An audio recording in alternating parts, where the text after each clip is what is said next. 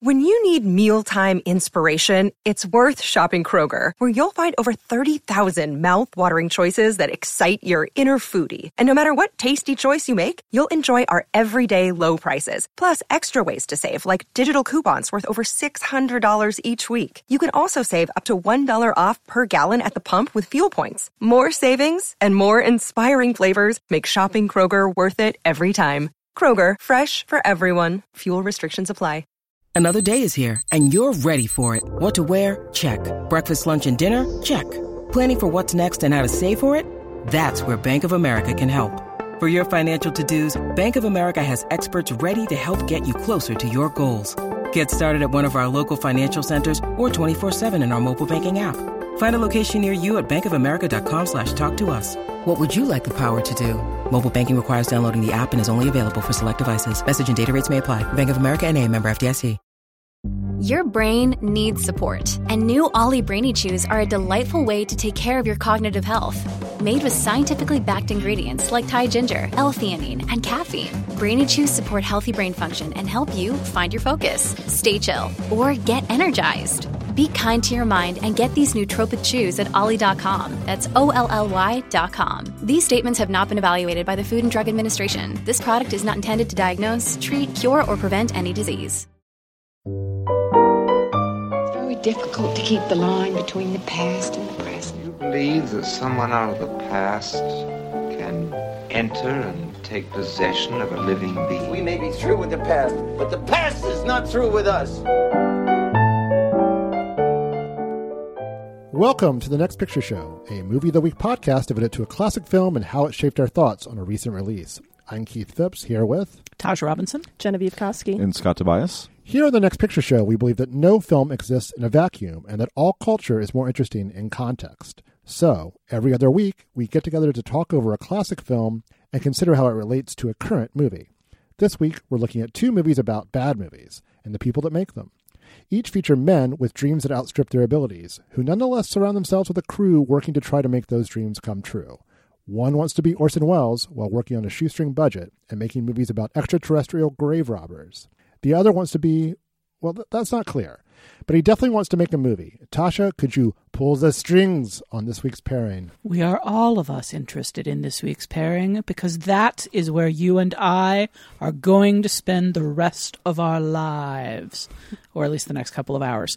This week we'll be revisiting Ed Wood, Tim Burton's 1994 biopic of Edward D. Wood Jr., the auteur behind Glen or Glenda, and Plan 9 from Outer Space. Burton's film follows a few eventful years in Wood's life, a stretch that takes him from directing a poorly attended play based on his war experiences to befriending Bela Lugosi to the premiere of Plan 9, which Wood says is the one I'll be remembered for.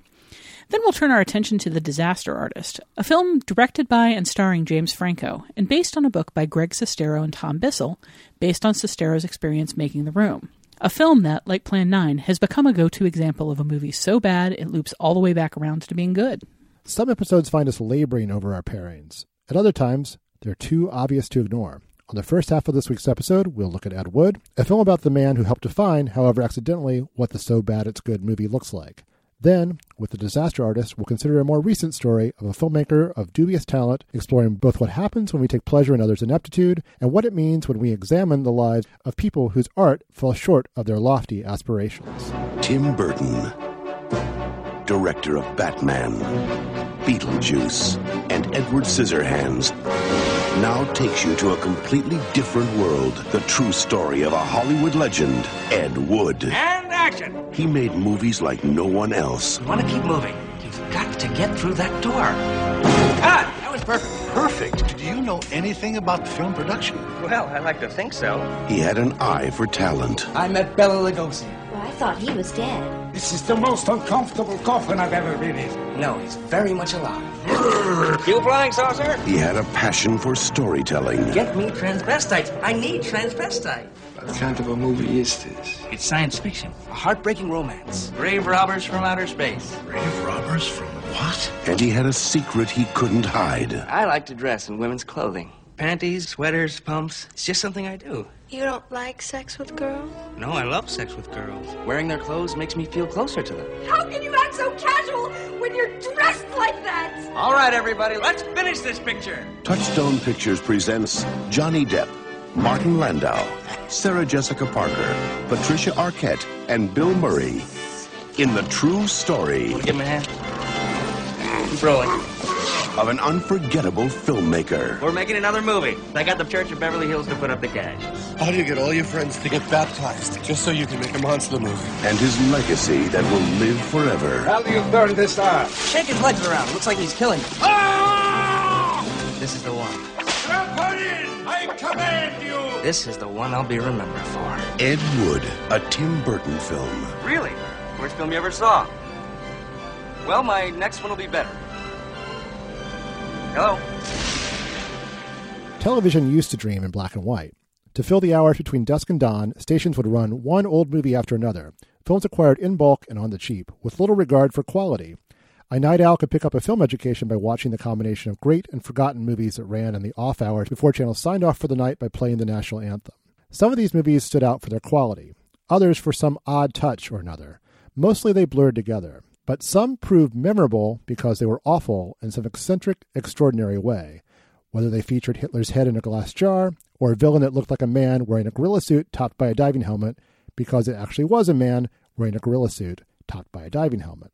In 1978, writers Randy Dreyfuss, Harry Medved, and Michael Medved, the lattermost a film critic who would later turn into a right wing conservative pundit, drew heavily from this well to compile the book The 50 Worst Films of All Time.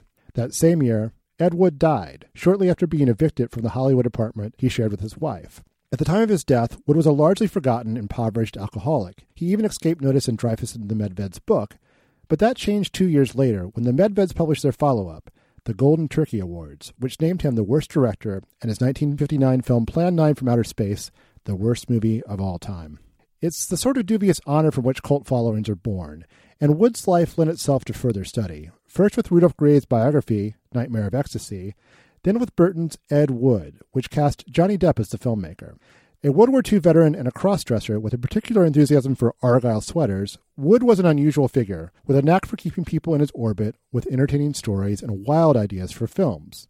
And he wasn't all talk either. Wood made movies. Sure, they were cheap and barely saw release, but they got made. And they had heart. In Glen or Glenda, he sympathetically depicted cross dressing, and for all its flaws, Plan 9 is a movie like no other. Burton's film is defined by its choices. It ends the story before Wood's long, sad decline, and it has Depp playing the director as a chipper, never say die visionary who won't let the world tell him no. Stefan Czapsky's striking black and white cinematography recalls classic biopics, and the theremin heavy Howard Shore score gives the film a grandiosity that never tips all the way over into irony.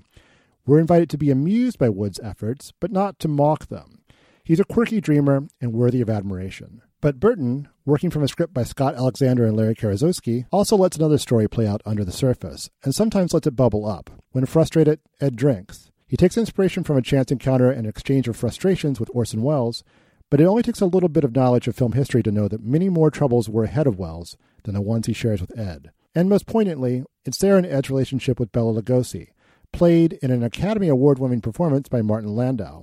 Bela was once a tremendous star, but by the time he meets Ed, he's descended into unemployment and drug addiction.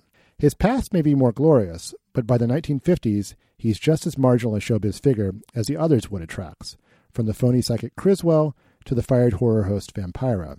It's a movie about people who go to extremes to realize their dreams, but also about how dangerous those dreams can be to those who try too long to live in them.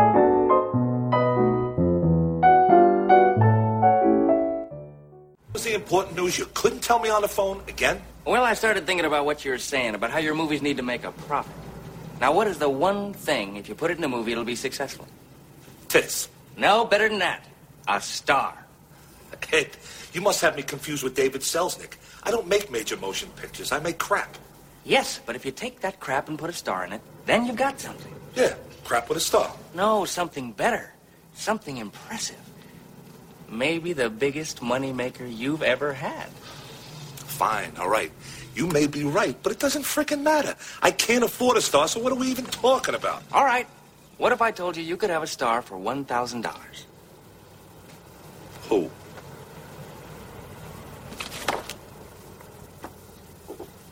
Lugosi? Yes, Lugosi. Isn't he dead? No, he's not dead. He lives in Baldwin Hills. I met him recently, and he really wants to be in our movie. Why would Lugosi want to do a sex change flick? Because he's my friend. All right, fine. You can direct it. I want a script in three days. We start shooting a week from Monday. Oh, oh, Mr. Weiss.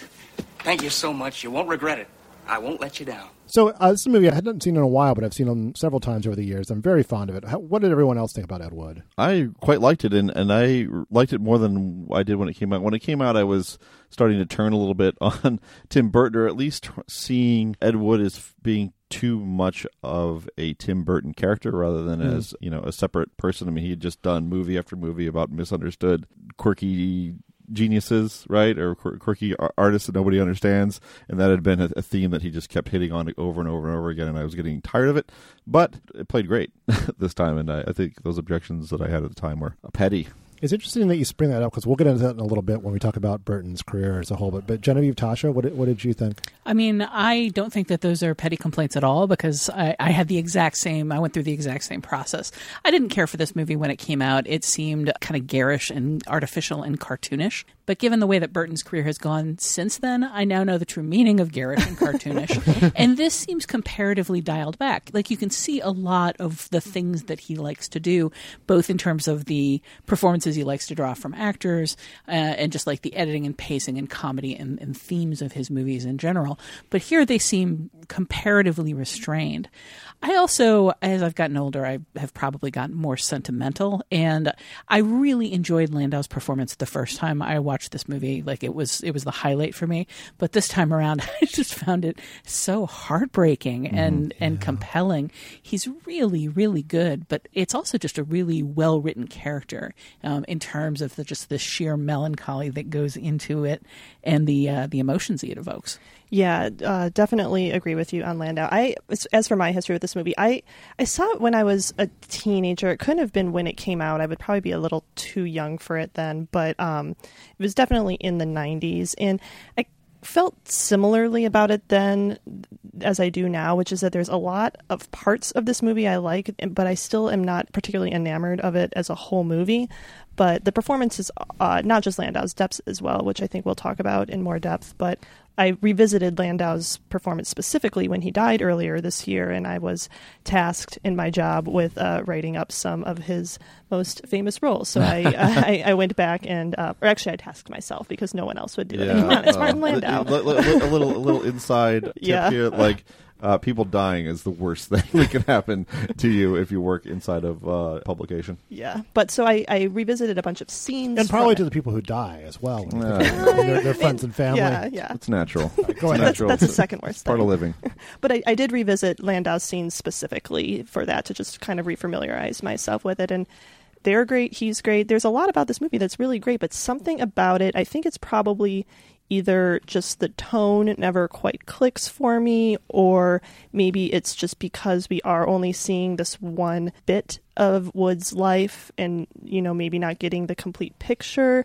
Although that that's not really something I want. So I'm I'm I'm not 100% clear on my feelings on this movie and why it doesn't entirely hit me the way it, it, feels like it should hit me. So I'm looking forward to discussing why that might be with you guys. This is something that, that's kind of like just drawing from the well of my own memory. But I remember reading some interview with Burton before it came out, or very late in production, and someone asking if it was a comedy or a drama. He's like, I don't know. Mm-hmm. Yeah, you know? yeah, and I, and I think that is because like I sat down to watch it this week and was like expecting. I was remembering it as a comedy, and I was expecting to laugh a lot, and like I laughed but I didn't laugh a lot. Like, so it didn't really feel like a full blown comedy to me, but it also didn't feel like a drama or even a dramedy. Like I said, it's a it's kind of a tonal mystery that I haven't quite wrapped my head around. I mean, uh, to me, that's actually one of the things that makes the film interesting because I think the Ed Wood character and the way Depp plays him in that like that bright, shiny kind of parody of mm-hmm. the '50s kind of way is a thousand percent at odds with the the serious, sad way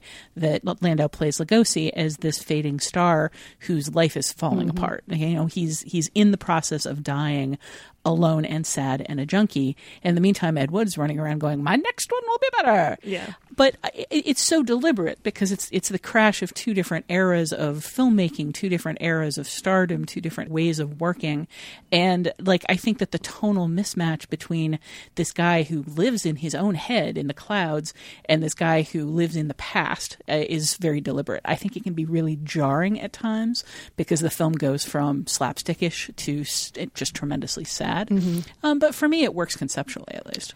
Yeah, I think works conceptually is a pretty good uh, uh, encapsulation of, of how I feel about it. Uh, I would make a couple of points. One is I think this is a really great script, and I do appreciate the framing of it. I, we talk a lot about pitfalls of, Mm-hmm. of biopics, and one of those pitfalls is is covering too much time or yeah, not Scott, really. I could see Scott like full like, body yeah. cringe But I when just I like- said I like something about wishing we choosing- got more of the choosing to begin life. the film more or less around around the time that he did Glen or Glenda, and then ending with Plan Nine and everything in between. That felt like a really good section of career for Wood, and actually gives the film a nice arc, and it just it works it works well. It organizes his his life in a better in a kind of satisfying way. So I'd, I'd say that, and then the other thing I, point I wanted to make about Ed Wood himself, I think, is there's a conceit of uh, that I don't think makes him like an artificial character, but I think he's somebody who just has a way of processing failure, and, you know, and being an artist that's just kind of innocent and enthusiastic and unbowed. Uh, I mean, the, the the key moment of the film to me is when he's made Glen or Glenda, and he's on the phone with the producer. Producer says it's the worst film he's ever seen, and, and Ed Wood's reaction is, "Well, my next one will be better." Mhm. And that click, and he moves on, and, and his ability to just let those things slide and, and move forward and embrace the part of the process that he really enjoys. That felt quite true to me. He's someone with no plan B. I mean, this is someone who's not going to fall back. This is Plan Nine. it's Plan Nine. That's true. but someone else gave that to him. That's true. uh, I mean, I do want to talk about this in terms of the context of Burton's career, which, from a certain point of view, you can, you can kind of see this as the last Tim Burton movie. You know, I mean, Mars Attacks uh, is a film I like a lot, but it's sort of like the last, like, really personal film you can really point to. There's, there's sort of this arc from from Pee Wee's Big Adventure through Beetlejuice through Batman through especially Edward Scissorhands and, and this one where where sort of quirky outs- outsiders are what he does and like and he has a real knack for them. And, You know, it's kind of interesting that, that it may have, have worn thin for for some viewers by 1994, but now I think it looks a little better because I'm hot and cold on Tim Burton these days, mostly mostly cold. But in this period, he was really one of the people whose movies I look forward to the most. I think part of that is a time of life thing because it, Burton is so about the awkward outsiders that can't find their place in the world but are happy with their lives anyway or come to a place of being happy with their lives anyway. And I think that when you're, you know, in your 20s and possibly 30s and you're trying to figure your life out, that becomes a much more trenchant message. I Mm. think.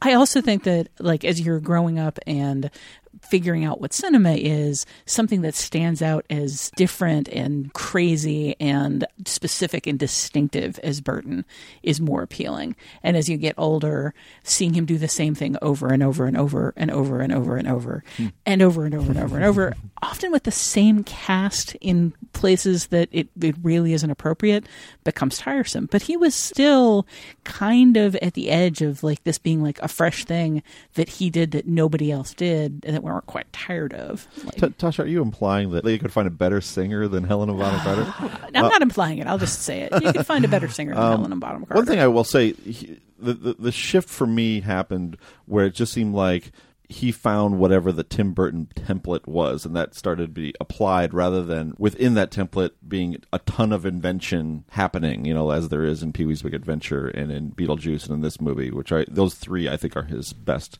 What about Edward- films. Edward Scissorhands? Yeah, I'm not as big a fan, but No, I uh, like but still, I think it's invested with that kind of like moment to moment creative energy, not just this conceit where it's like, okay, it's Tim Burton doing his Tim Burton thing, and he's applying it to whatever s- story he he is half invested in. You know what I'm saying? I think it, it also benefits in hindsight by being a movie about making movies and specifically a movie about an auteur that is pulled off in a way where the filmmaking is very present. Like you are seeing Burton's choices throughout this film from the black and white to you know the way the score is utilized to the way he uses models and special effects. You know, like this is a very movie y movie, you know, and Burton makes a lot of very movie y movies, but in this context, about a filmmaker and about how films are actually put together and the choices that go into making them.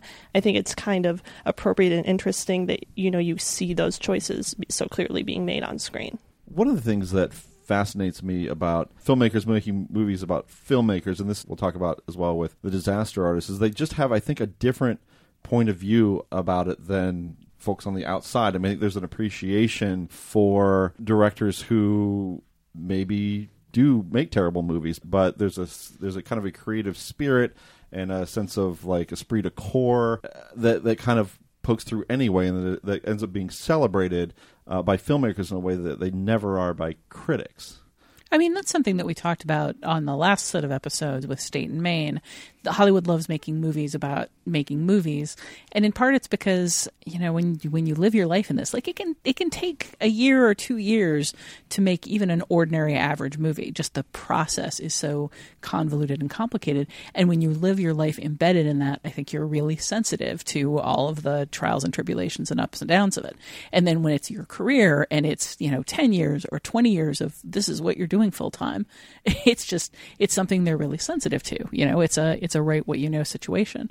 So yeah, I mean, it's certainly not surprising that a filmmaker would be the person to make a film about how rough it is to be a filmmaker. That said, Ed Wood was not that kind of filmmaker. he, he, never spent two years on, on, on, a film, and you know that is very true. You know. But I think there's an appreciation of how hard it is to make even a bad movie. Just to, to see a film end through mm-hmm. completion, you know, even if you're not doing it well, just getting across the finish line is something of an accomplishment. Yeah, and I think there's a certain admiration of that approach that comes through here. You know, of his willingness to be like, "Why would I take a second take? That was perfect." You know, like really, I I saw that scene I saw that scene very differently. I mean, I don't think this movie is him praising like Wood's method, but I think like if you are a working director who labors over your product a lot, as I am assuming Burton did and does. Another director just being so confident in their choices, regardless of how good those choices are, I think is probably something that a, a working director would be kind of enamored of. Oh, that's fascinating. I mean, to me, that scene was all about how much he created his own problems. Hmm. How he he's full of like these emotions and these drives, but just expressly not the attention to detail or quality or or talent yeah. to make the films that he wants to make, and he's completely unaware of it. But very much like Tommy Wiseau in Disaster Artist, everyone around him seems to be aware of it. They just mm-hmm. they don't have either they don't have the power to do anything about it or they just don't have the energy. There's a lot of okay if he's going to do it that way. I yeah, guess you have, you have, even the Baptists like uh, on set being like, yeah. "Do you know anything about the art of making motion pictures?" but there is a sense that you get from Tim Burton, and this is part of the, the Orson Welles scene that these artists are in some way on equal footing, and that's something you would never consider yeah, I, I, love that scene. I mean, I'm not sure it's necessary to, to move the plot along, but I think it's so key in establishing that on opposite ends of the spectrum in terms of, of uh, filmmaking accomplishments, you know, the problems are the same, the worries are the same, and in some degrees, the, the, the drive is the same. And you know, Welles didn't really have a plan B either, except for doing you know crappy commercial voiceovers. Yeah, I mean, I agree that it's not necessarily needed in the plot, although it, I mean, it does. It's like a, a turnaround for him. Sure, but it certainly feels as artificial as it is. It feels as invented as it is.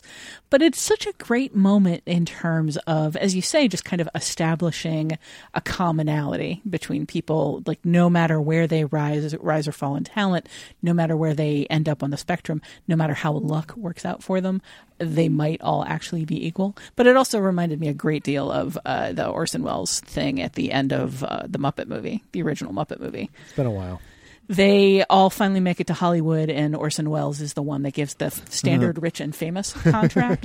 but again, there's that idea of like coming to Orson Welles as kind of the godfather of, of great film sure. to get the mark of approval. And there's just sort of that sense that he, he basically just exists to give people the thumbs up. Well, the other important thing, though, about that scene is that they're both outsiders to the system. Mm-hmm. They're both you know independent minded people with a with a vision that is defied or manipulated by the gatekeepers. Um, uh, you know, I think with, with Plan Nine and, or, and Citizen Kane are put on that sort of equal plane in the sense that those are fully realized visions, however they go, which which which is at different ends of the quality spectrum.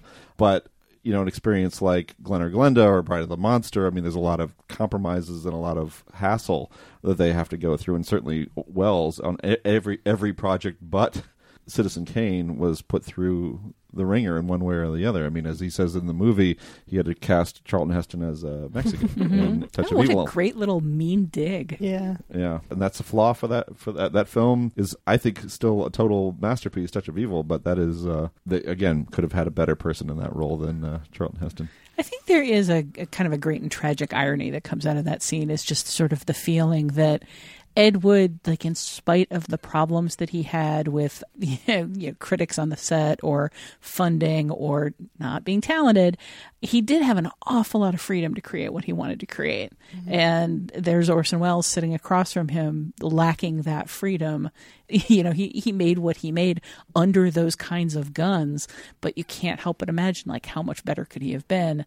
You you have to assume that he wouldn't have been making what uh, what Ed Wood was making if he'd had t- the total creative freedom that Ed Wood kind of had. Ed Wood also like made that freedom for himself, and like as he's characterized in this movie, is a much more flexible uh, director than I think uh, Welles ever would be. Like I'm thinking of.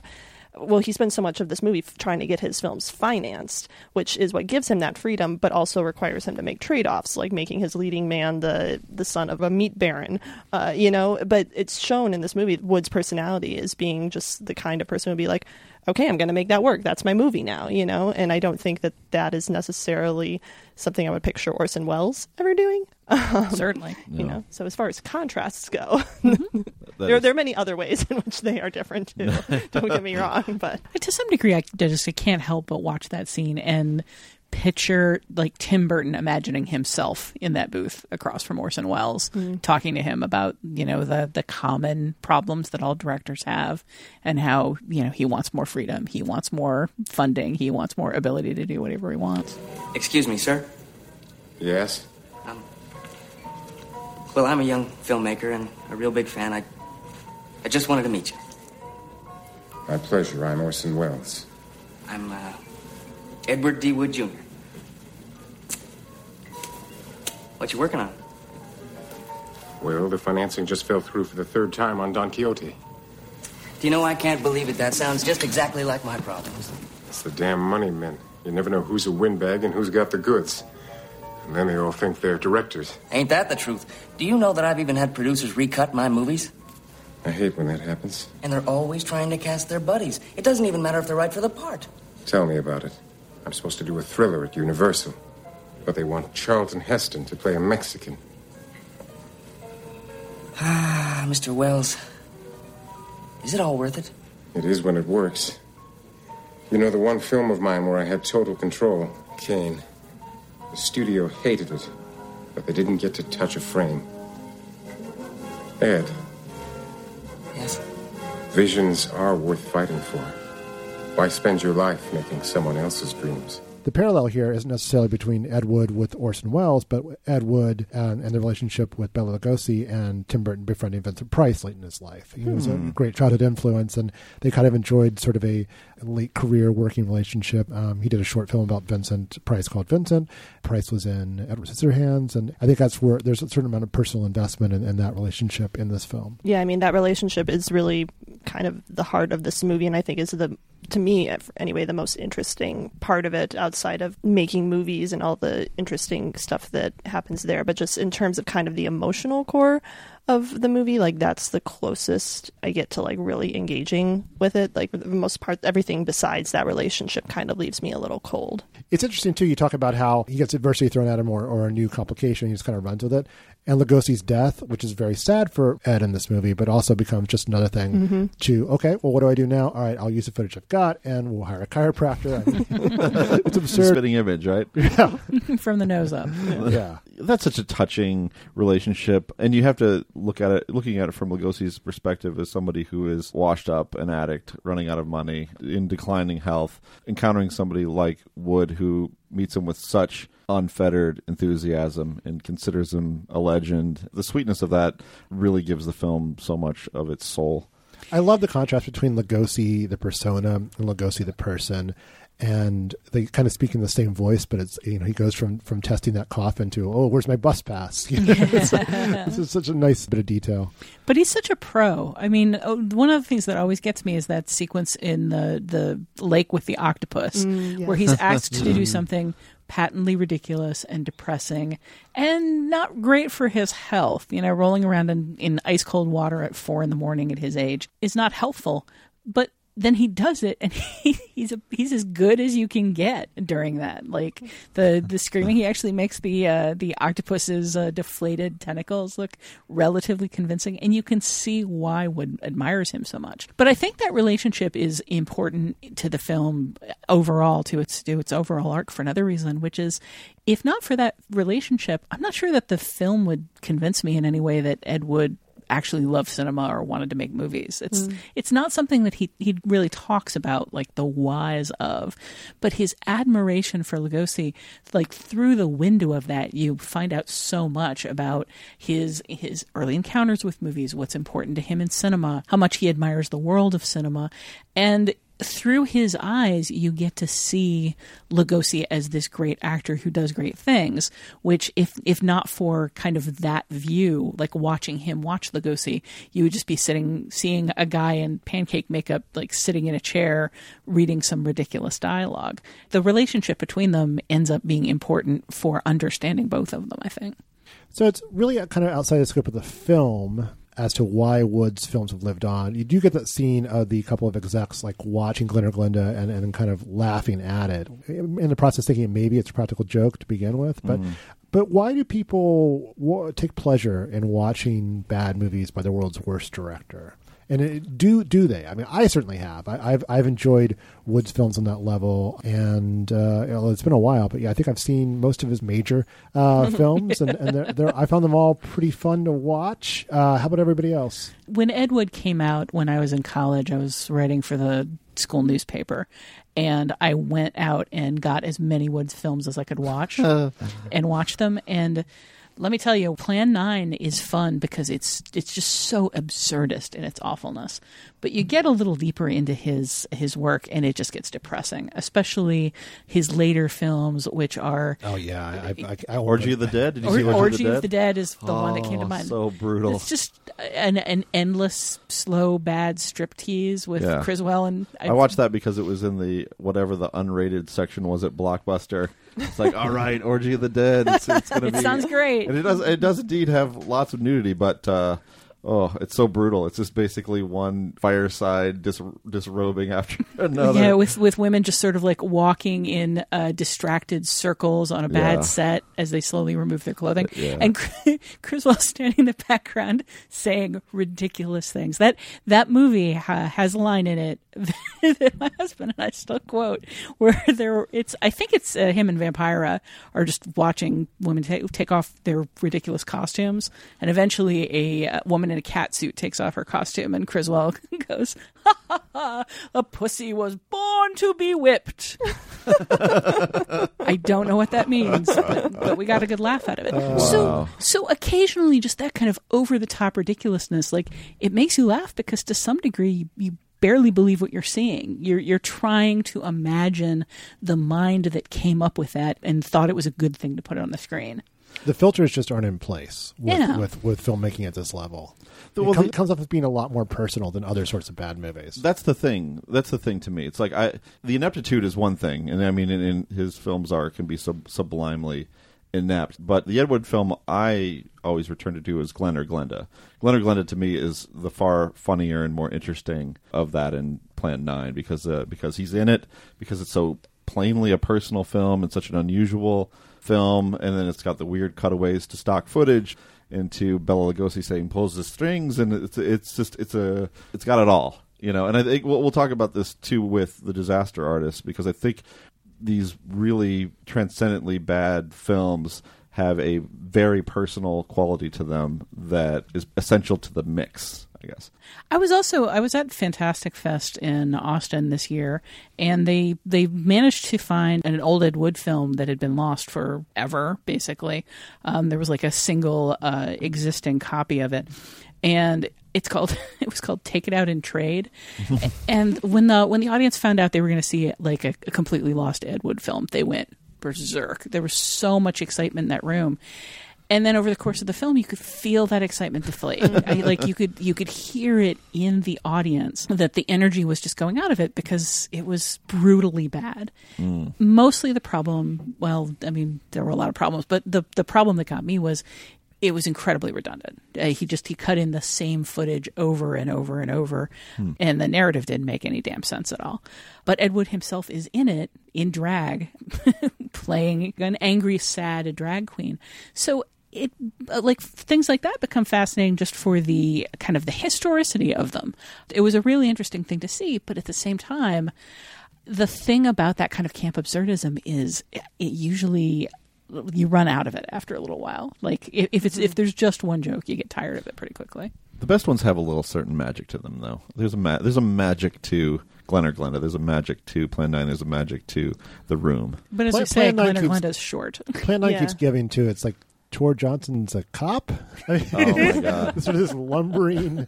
he you gets all the dialogue. That was another great moment in, in the movie about him getting all the dialogue, Ah. and he's completely unintelligible. you know, you can certainly remember transcendent moments from a bad movie, but I think like if it's a bad movie that you are do actually revisit, like it's not so much that it needs to hang together, but it's that like the viewing experience needs to be tolerable, so that those those transcendent moments have to be like throughout the movie, not just you know at the beginning, and they need to it needs to be short, preferably. Either short or I mean, I, I think about inevitably I think about the room. I think about Tommy Wiseau's veiny flexing ass and how brutally awful that is. It's like a bull. He's like a he's like a, he's like some sort of a bull. You guys, we're getting ahead of ourselves. He's, he's gristly. But the thing about that sequence is it goes on long enough that it comes back around Mhm. again. The rake effect. If if if that that sequence was repeated like six times throughout the film, eh, which is kind of what happens in Ed Wood's Take It Out in Trade, you run out of humor Yeah. with it. There are a few things we, we didn't get to that I, I just kind of want to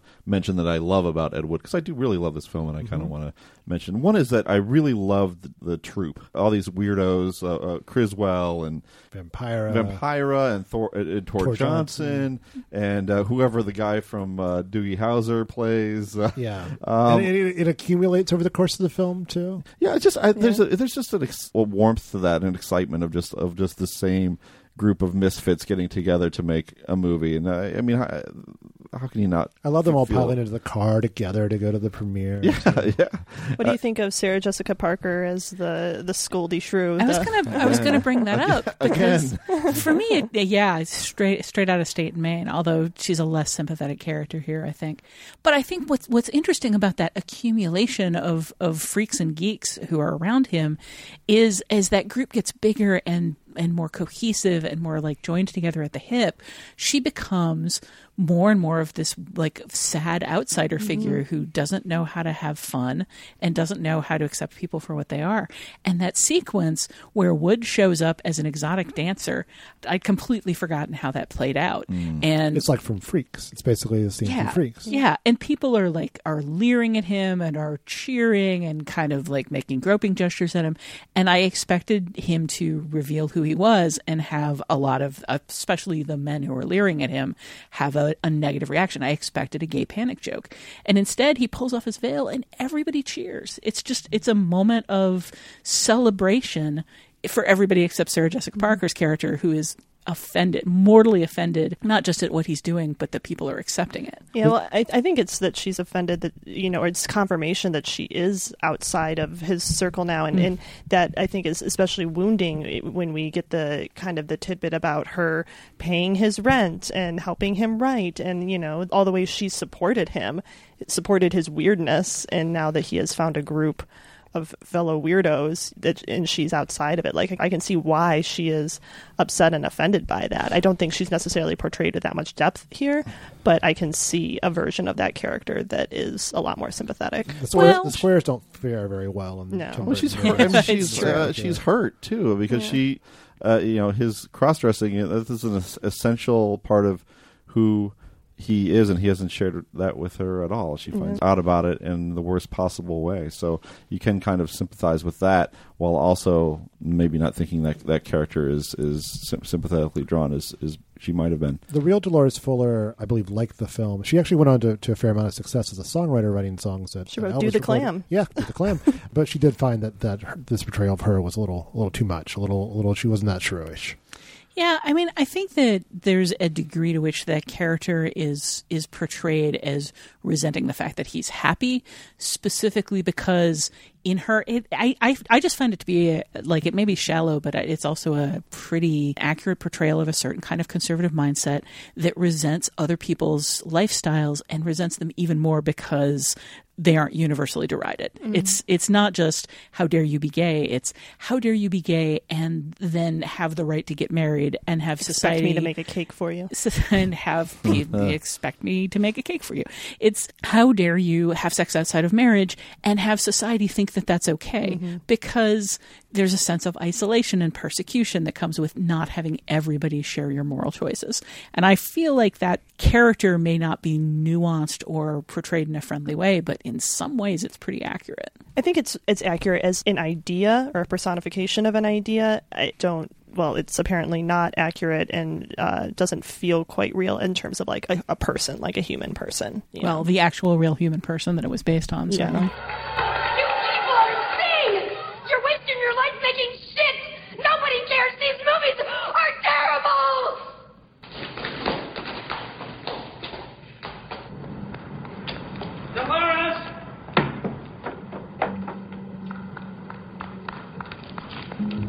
Over.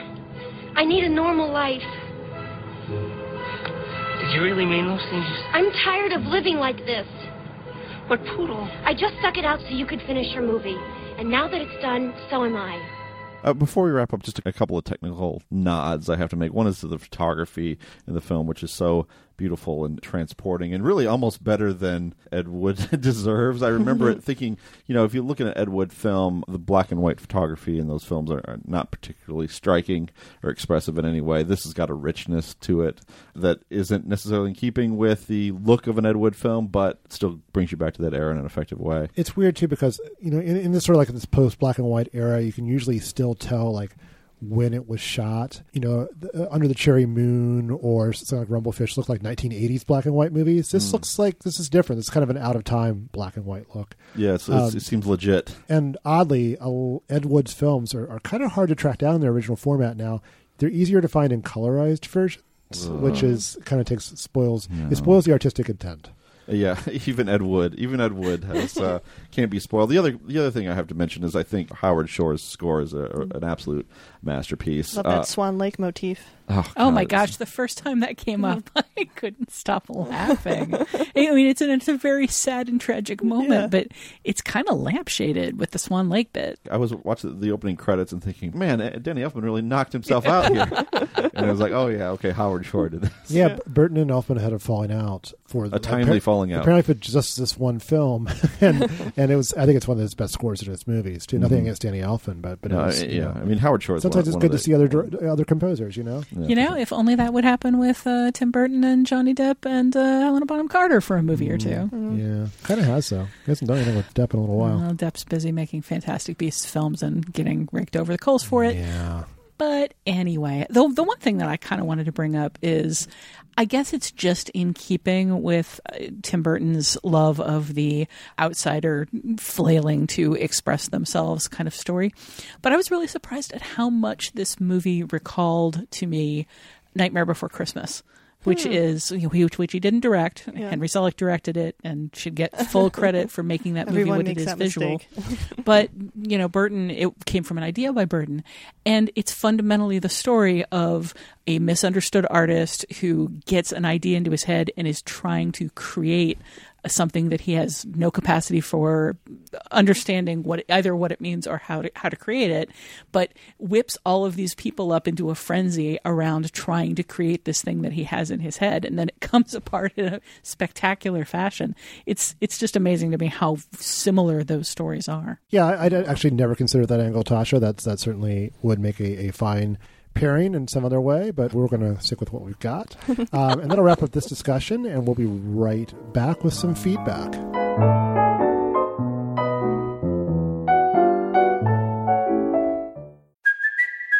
Kaley Cuoco for Priceline. Ready to go to your happy place for a happy price? Well, why didn't you say so? Just download the Priceline app right now and save up to 60% on hotels. So, whether it's Cousin Kevin's Kazoo concert in Kansas City, go Kevin, or Becky's Bachelorette Bash in Bermuda, you never have to miss a trip ever again. So, download the Priceline app today. Your savings are waiting. Go to your happy place for a happy price. Go to your happy price, Priceline. Now it's time for feedback. And while we don't have anything on our most recent episode, which covered state and Main and three billboards outside of Ebbing, Missouri, uh, we'd still love to get some. I think people are kind of catching up with that latter movie now. So, uh, you know, it's much to talk about there. Uh, in the meantime, Genevieve, want to get started with a letter concerning our recent episodes about The Graduate and the Meyerowitz stories? Happily. Kevin writes, I like the point that Jean makes to her brothers when she discovered they vandalized the car of the man who sexually harassed her, that they did it to make themselves feel better, but in the end, she is still effed up. I work in law enforcement and therefore with a lot of alpha males. Whenever sexual abuse is brought up, the common opinion is that if somebody did that to my child, I would be in prison for killing them. This is seen as noble and an expression of how much they love their child. I have always seen this as a very selfish attitude. By committing this act of revenge, you would be depriving your family of your emotional and economic support. You would also be abandoning the victim when they need you most. Add to that that they will most likely blame themselves for your incarceration, adding to the emotional damage that they are already suffering. We talked about this a bit in the podcast, I think. That sequence just works so well because you get this kind of awful story and then you get a, a catharsis for it. Mm-hmm. Like you get a, a, kind of fun scene of uh, ridiculous, over the top revenge, the kind of thing that cinema's so often into. And then you get called on to actually think about what you've seen and what it means. It's it's constructed really well. But I mean, I agree that the whole idea of I'm going to revenge myself on whoever wronged a member of my family being presented as this kind of performative way of getting over a feeling of helplessness. Mm. Like, I'm going to engage in violence to get over feeling like I couldn't do anything, and I'm going to make it over the top in order to basically get my own back with interest is just something that we see so often in culture and in cinema in general. And seeing it undermined here and and talked through was just I think it was a really daring choice. Yeah, I mean, I've I know I've brought up on this podcast. I brought it up last week that you know I don't particularly love stories of revenge, and I do tend to really like stories that subvert the nature of revenge, which is why uh, one of the reasons I liked Three Billboards a lot, and why I liked this scene so much in Meyerowitz stories. And uh, Kevin does a good job, kind of enumerating the problems I have with uh, revenge narratives. He sounds like a good, uh, good, responsible law enforcement officer as well. It does. We always ask for feedback on any movie-related topic, and are delighted when we get it. Scott, would you care to share a letter only tangentially related to a recent episode? Uh, sure. Uh, Kevin, a different Kevin than the last lever. Kevin's uh, love the next picture show. Yep. it's is, all it's all Kevin's out there. I think if we I think if we just got all the Kevins out there to subscribe, we would have a pretty we'd have a hit show. Kevin writes, Hello, Next Picture Show team. Well, hello, Kevin. Uh, love the podcast. Like you're all doing great work. We usually don't include yeah, that we part, usually but, cut but that uh, we'll, we'll, we'll take that. I just walked out of the Robin Campillo film BPM and would love to get your thoughts on it. It's a shame award season glut is letting this film fall by the wayside. Though even if you did cover it, I'd expect there'd be trouble finding a pairing since the perfect one had already been covered. The Battle of Algiers. Both films feature a loose narrative centered around leftist organizing and action, taking great care to detail the methods and motivations of their subjects. Though BPM diverges a bit in its more typical last third, it at first feels almost protagonist free, centering on the collective of activists rather than the whole, again, much like Algiers. Would love to hear your thoughts on this and the film in general. Thank you. Am I the only one who saw BPM? Yeah, I really want oh, to. come on. It's on yeah, my it's, list. It's on my pile. Yeah, I've speaking I, of awards you, season, you, you people need to see this film before. I mean, I'm not even like the biggest fan of this movie, but the people who, but this thing was like the like the most loved film out of out of Cannes. Yeah, no, and I mean, I've I've heard a lot of great things about it. And it's definitely like speaking of awards season glut, we are all catching up yeah. maniacally right now so that we can file our critics ballots this, This this should- week, and that it is in my pile. It's a like, must. yeah, I'm, so I, it is I'm- going I'm, to happen. I'm going to say it's, it is a must because you, you, I think there's a very strong chance you all will like it quite a bit. But it, it's also the movie I would cite as the one most mysteriously not getting the attention it deserves. So I'm glad it's uh, mentioned this letter. The organization that he is talking about is ACT UP in France, uh, and of course there was a uh, documentary about ACT UP that was quite great called How to Survive a How to Plague. Survive a Plague, and and so BPM is about is about that, and and he's correct uh, in that it does resemble the Battle of Algiers when you're dealing with how this group works and the decisions they make and the actions they decide to take collectively, the strategies that they have to bring attention to uh, the issue of AIDS, which in the 80s, which was very difficult to do. And some of those the steps they take are quite radical. Uh, where it differs is that it does break away to uh, a specific character who has AIDS and this romantic relationship that he has. And to me, that's not the strongest element of the film. I really actually liked the Battle of Algiers elements of it the most. But it would have been a good pairing for sure. I agree. Or maybe better than Detroit. Well, I don't know. I think, I think Detroit Detroit is definitely is certainly influenced by Yeah. uh, the Battle of Algiers. Maybe better in the sense that I think you would have liked it more. Yeah, yeah. Maybe I, maybe I should say would have been better received than better received. I, I'm pretty almost certainly guarantee that. But but again, I mean, it, I don't think it's even made a million bucks at the box. I was probably way short of that. Just going to be something that people are going to have to discover when it's on streaming services. But keep it in your head, BPM, because it's quite a worthwhile film. Well, as always, we appreciate when our listeners share their thoughts and their recommendations. To reach us, you can leave a short voicemail at 773 234 9730 or email us at comments at nextpictureshow.net. We may feature your response on a future episode or post it on Facebook for discussion.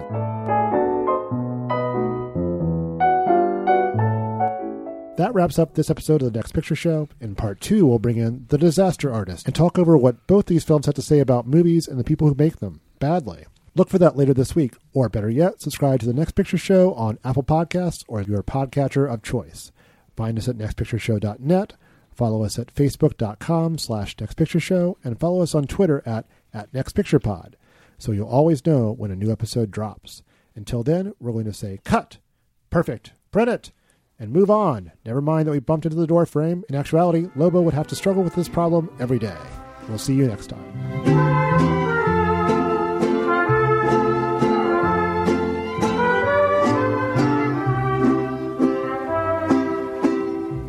The